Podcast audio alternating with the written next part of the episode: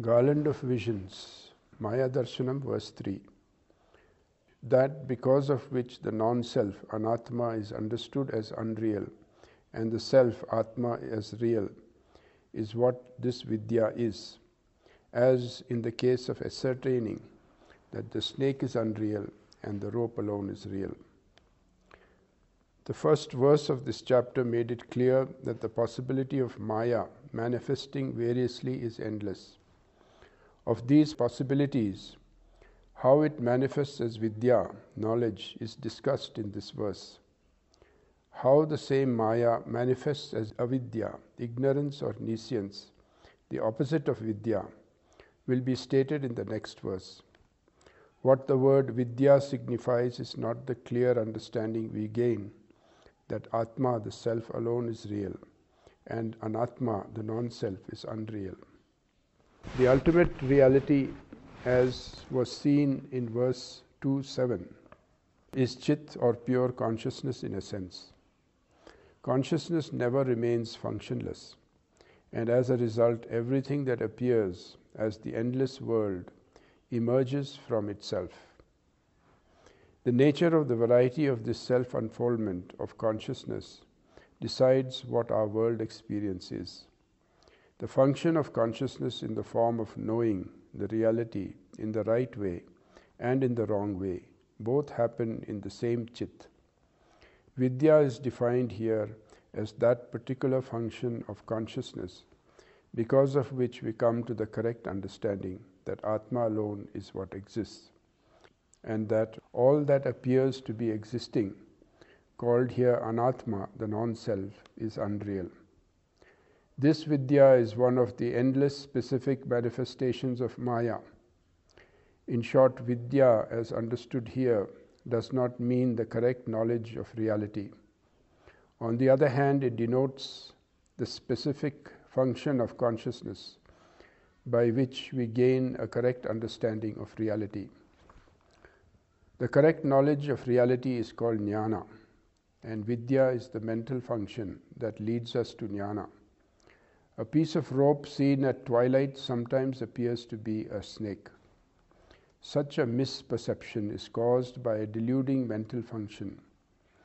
It is yet another mental function that enables one to realize that it really is a piece of rope and that the snake appearance was merely an illusion. It is a mental function similar to this second mentioned disillusion that makes you realize what really exists is Atma alone and that the apparent world is a snake like illusion. According to Shankara, the propounder of the Maya theory, avidya is a synonym for Maya. He thinks of Maya as the illusion universally prevailing, and avidya as the same illusion affecting each individual's perception of reality. In other words, Maya exists in each of us in the form of avidya, and this avidya could be destroyed only with vidya, the enlightenment of the real. Slightly variant is the Maya concept of Narayana Guru. He treats both Vidya and Avidya as two apparent opposite facets of the function of consciousness. And this multifaceted functional manifestation of consciousness is caused by Maya. This variance in the line of thought of Guru from Shankara cannot simply be treated as incidental. Darshanamala was written by the Guru towards the end of his life he, in his prime of life, had presented his philosophy in his own original way in his Atmopadesh Satakam.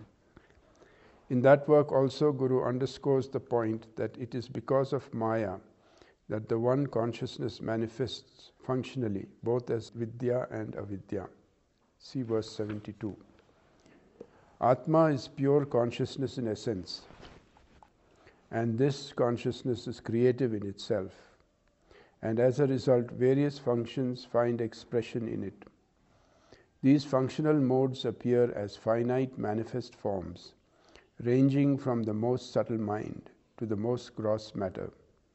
This phenomenon results also in our treating these manifest forms, called anatma, this non self, by the Guru in the present verse as real, completely oblivious of the consciousness reality underlying all these Making this possible, there is a mysterious Maya power in the very same consciousness, and it is called avidya in Vedanta.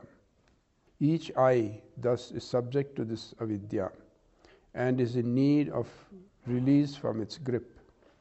The only way to accomplish this goal is realizing that each I is really one of the apparent forms of pure consciousness, chit, the underlying substance, just as a pot realizing itself to be clay in a sense. By chance, there emerge a few who, with such an end in view, turn their search towards what is real in themselves. Such search for reality is also a functional mode of the very same consciousness, a manifestation of consciousness, and that manifest form of consciousness is called vidya here. Consciousness could thus function in two extremely opposite ways, and this is caused by Maya. But a transcendental state of enlightenment that goes beyond this duality is also there, and it is called Turiya by the Guru in verse 72 of the Atmopadesh Satakam. Consciousness chit is what ultimately exists, and what exists always manifests itself as well. The manifest form of chit is called bhana, and that of sat is bhava. Without chit, there is no bhana, and without bhana, no chit exists either. Likewise, without Sat, there is no Bhava, and without Bhava, no Sat can exist. This is just like saying no ornament form can exist without gold, and no gold can exist without assuming some form. Though logically conceivable as two, ornament form and gold, Sat and Bhava, Chit and Bhana, none has ever existed separately and will never exist so either likewise is the oneness of consciousness and its functional modes. The non duality of the two is not to be logically conceived, but is to be directly experienced as constituting one's own being, the seeker becoming lost in it.